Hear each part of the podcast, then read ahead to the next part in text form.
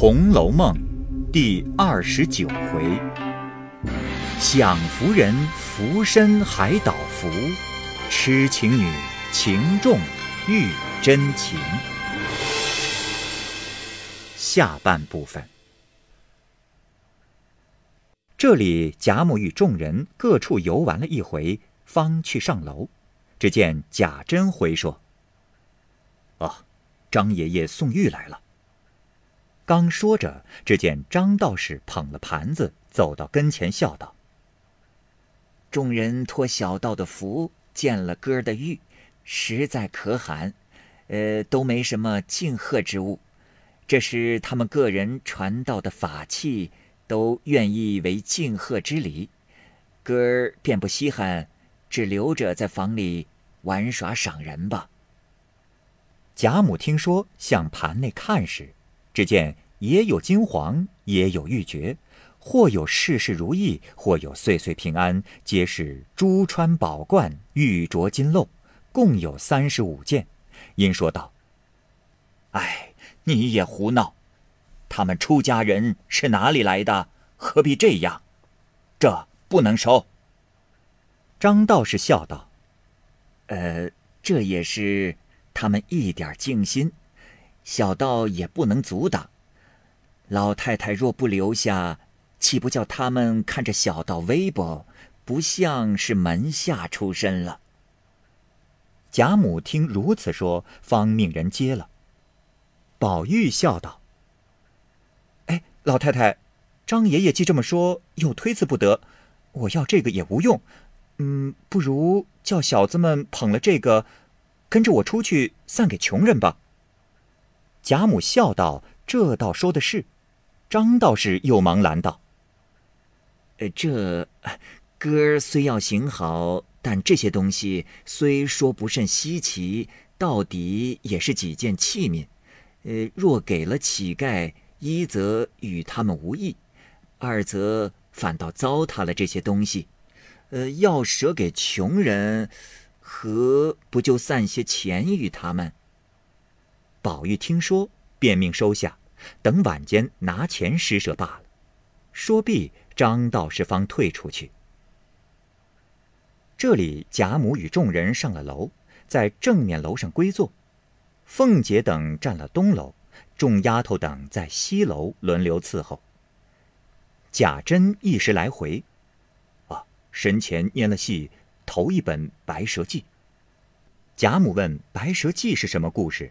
贾珍道：“啊，是汉高祖斩蛇方起手的故事。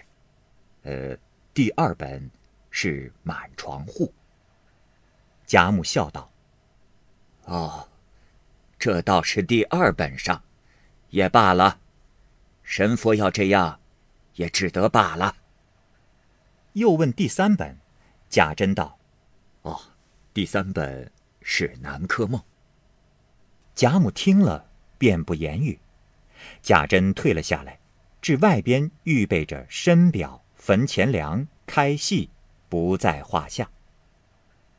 且说宝玉在楼上坐在贾母旁边，因叫一个小丫头子捧着方才那一盘贺物，将自己的玉带上，用手翻弄寻拨，一件一件的挑与贾母看。贾母因看见一个赤金点翠的麒麟，便伸手拿了起来，笑道：“哎，这件东西，好像我看见谁家的孩子也带着这么一个的。”宝钗笑道：“啊，史大妹妹有一个，比这个小些。”贾母道：“呵呵呵，原来是云儿有这个。”宝玉道。哎，他这么往我们家去住，我也没看见。探春笑道：“宝姐姐有心，不管什么，她都记得。”林黛玉冷笑道：“哼，他在别的东西上还有限，唯有这些人带的东西上，越发留心。”宝钗听说，便回头装没听见。宝玉听见史湘云有这件东西。自己便将那麒麟忙拿起来揣在怀里，一面心里又想到怕人看见他听见史湘云有了，他就留着剑，因此手里揣着，却拿眼睛瞟人。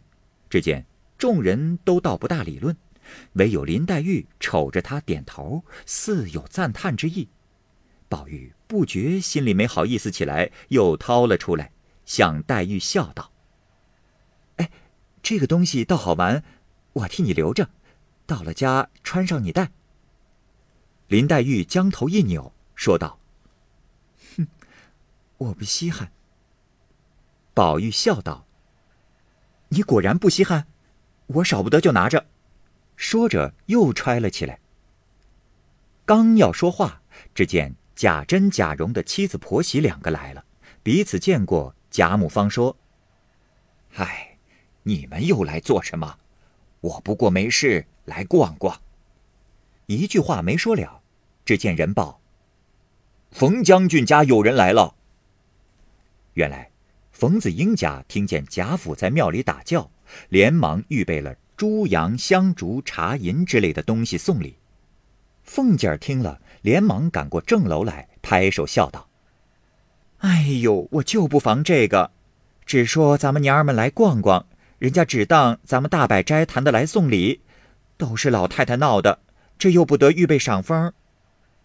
刚说了，只见冯家的两个管家娘子上楼来，冯家两个未去，接着赵侍郎也有礼来了。于是接二连三，都听见贾府打轿，女眷都在庙里，凡一应远亲近友、世家乡语都来送礼。贾母才后悔起来，说：“哎，又不是什么正经斋事。”我们不过闲逛逛，就想不到这礼上，没得惊动了人。因此，虽看了一天戏，至下午便回来了。次日便懒带去。凤姐又说：“这，哎呀，大强也是动土，已经惊动了人，今儿还乐得去逛逛。”那贾母因昨日张道士提起宝玉说亲的事来，谁知宝玉一日心中不自在。回家来生气，趁着张道士与他说了亲，口口声声说从今以后不再见张道士了。别人并不知为什么缘故。二则林黛玉昨日回家又中了暑，因此二事贾母便执意不去了。凤姐见不去，自己带了人去，也不在话下。且说，宝玉因见林黛玉又病了，心里放不下，饭也懒去吃。不时来问，林黛玉又怕他有个好歹，因说道：“你只管看你的戏去，在家里做什么？”宝玉因昨日张道士提亲，心中大不受用，今听见林黛玉如此说，心里因想着：别人不知道我的心还可恕，连他也奚落起我来，因此心中更比往日的烦恼加了百倍。若是别人跟前，断不能动这干货，只是林黛玉说了这话，倒比往日别人说这话不同，由不得立刻沉下脸来说道：“你，哼，我白认得你了，罢了，罢了。”林黛玉听说，便冷笑了两声，道：“哼，我也知道白认得我了，哪里像人家有什么配得上？”宝玉听了，便上前来直问到脸上：“你，你这么说，是安心咒我天诛地灭？”林黛玉一时解不过这个话来。宝玉又道：“昨儿还为这个赌了几回咒，今儿你到底又准我一句，我便天诛地灭，你又有什么益处？”林黛玉一闻此言，方想起上日的话来，今日原是自己说错了。又是着急，又是惭愧，便战战兢兢的说道：“我要安心咒你，我也天诛地灭。何苦来？我知道，昨日张道士说亲，你怕阻了你的好姻缘，你心里生气，来拿我煞性子。原来，那宝玉自幼生成一种下流痴病，况从幼时和黛玉耳鬓厮磨，心情相对。”即如今稍明时事，又看了那些邪书僻传，凡远亲近友之家所见的那些归英为秀，皆未有烧及林黛玉者，所以早存了一段心事，只不好说出来，故每每或喜或怒，便尽法子暗中试探。那林黛玉偏生也是个有些吃病的，也没用假情试探。因你也将真心真意瞒了起来，只用假意；我也将真心真意瞒了起来，只用假意。如此两假相逢，终有一真。其间琐琐碎碎，难保不有口诀之争。即如此刻，宝玉的内心想的是：别人不知我的心还有可恕，难道你就不想我的心里眼里只有你？你不能为我烦恼，反来以这话奚落毒我，可见我心里一时一刻白有你，你竟心里没我。心里这意思，只是口里说不出来。那林黛玉心里想着：你心里自然有我，虽有金玉相对之说，你岂是重着邪说不重我的？我便时常提这金玉，你只管了然自若无闻的，方见得是待我重。而毫无此心了，如何？我只一提金玉的事，你就着急？可知你心里时时有金玉，见我一提，你又怕我多心，故意着急，安心哄我。看来两个人原本是一心的，但都多生了枝叶，反弄成两个心了。那宝玉心中又想着。我不管怎么样都好，只要你随意，我便立刻因你死了也情愿。你知也罢，不知也罢，只有我的心。可见你方和我近，不和我远。那林黛玉心里又想着：你只管你，你好，我自好，你何必为我而自失？殊不知你失我自失，可见。是你不叫我近你，有意叫我远你了。如此看来，却都是求近之心，反弄成疏远之意。如此之话，皆他二人素习所存私心，也难背述。如今只述他们外面的形容，那宝玉又听见他说“好姻缘”三个字，越发腻了几意，心里干噎，口里说不出话来。便赌气向井上抓下那通灵宝玉，咬牙狠命往地上一摔，道：“哼，什么老狮子骨，我砸了你完事！”偏生那玉坚硬非常，摔了一下，竟纹风没动。宝玉见没摔碎，便回身找东西来砸。林黛玉见他如此，早已哭了起来，说道：“何苦来？”你摔砸那哑巴物件，又砸他的，不如来砸我。二人闹着，紫娟、雪雁等忙来劝解。后来见宝玉吓死砸玉，忙上来夺，又夺不下来。见比往日闹得大，少不得去叫袭人。袭人忙赶了来，才夺了下来。宝玉冷笑道：“哼，我砸我的东西，与你们什么相干？”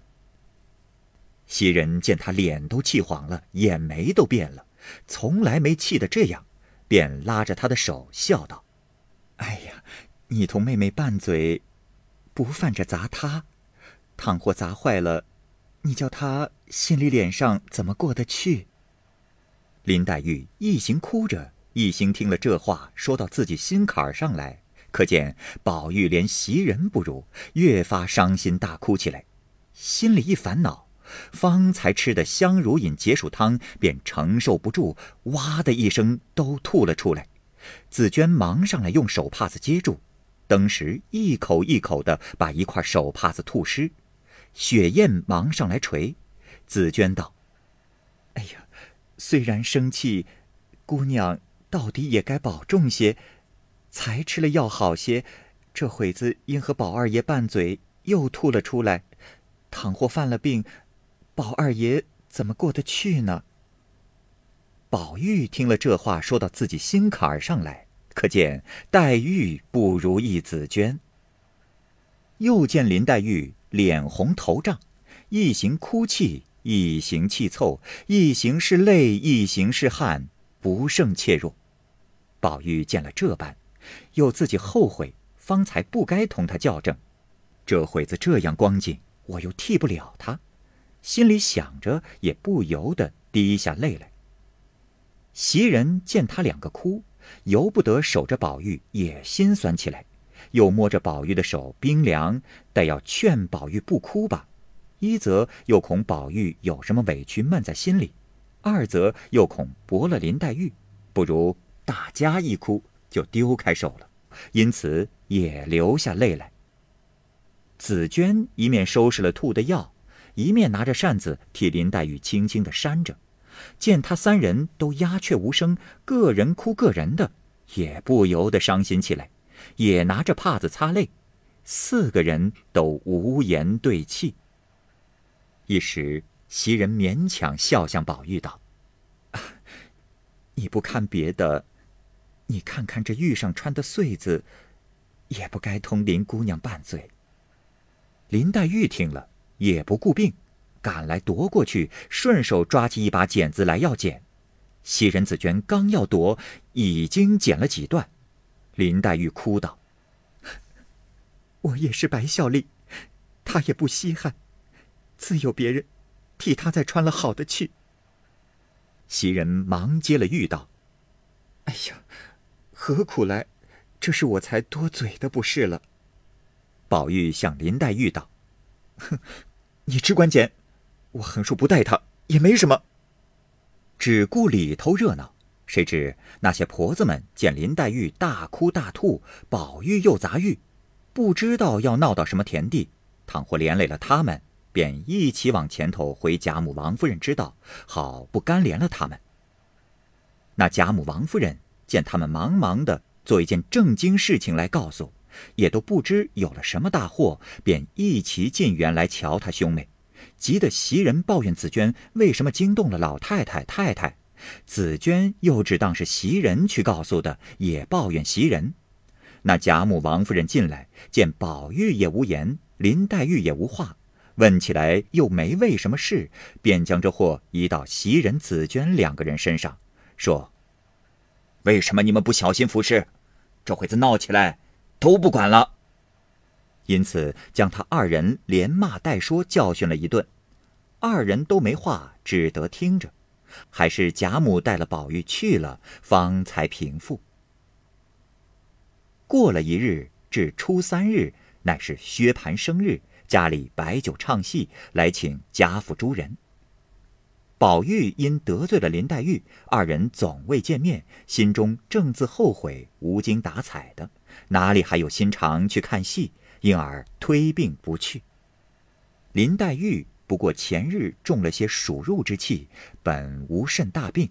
听见他不去，心里想：“哎呀，他是好吃酒看戏的，今日反不去，自然是因为昨儿气着了。再不然，他见我不去，他也没心常去。只是昨儿千不该万不该，捡了那玉上的穗子。”管定他再不戴了，还得我穿了他才戴，因而心中十分后悔。那贾母见他两个都生气了，只说趁今儿那边看戏，他两个见了也就完了。不想又都不去，老人家急得抱怨说：“哎呀，我这老冤家是哪势里的孽障？”偏生遇见这么两个不省事的小冤家，没有一天不叫我操心。真是俗语说的，不是冤家不聚头。其实我闭了眼，断了这口气，凭着这两个冤家闹上天去，我眼不见心不烦也就罢了，偏又不咽这口气，自己抱怨着也哭了。这话传入宝林二人耳内，原来他二人竟从未听见过“不是冤家不聚头”这句俗语。如今忽然得了这句话，好似参禅的一般，都低头细嚼这句话的滋味，都不觉潸然泣下。虽不曾会面，然一个在潇湘馆临风洒泪，一个在怡红院对月长吁，却不是人居两地，情发一心。袭人因劝宝玉道：“哎，千万不是，都是你的不是。往日家里小厮们和他们的姊妹拌嘴，或是两口子纷争，你听见了，你还骂小厮们蠢，不能体贴女孩们的心。如今你也这么着了。明儿初五大节下，你们两个再这么仇人似的，老太太越发要生气。”一定要弄得大家不安生。依我劝，你正经下个气，赔个不是，大家也还是照常一样，这么也好，那么也好。那宝玉听见了，不知一与不一。要知端详，且听下回分解。好，各位听友，由于时间的关系。我们这期节目就先播到这儿。欲知后文详情，欢迎您关注蚂蚁晒尔，并订阅我播讲的《红楼梦》。另外，还有更多精彩的系列故事也在其中，欢迎您关注收听。如果您有什么样的意见或者建议，可以通过下方的留言方式及私信的方式告诉我，我会在第一时间回复您。我是蚂蚁，我们下期节目再见。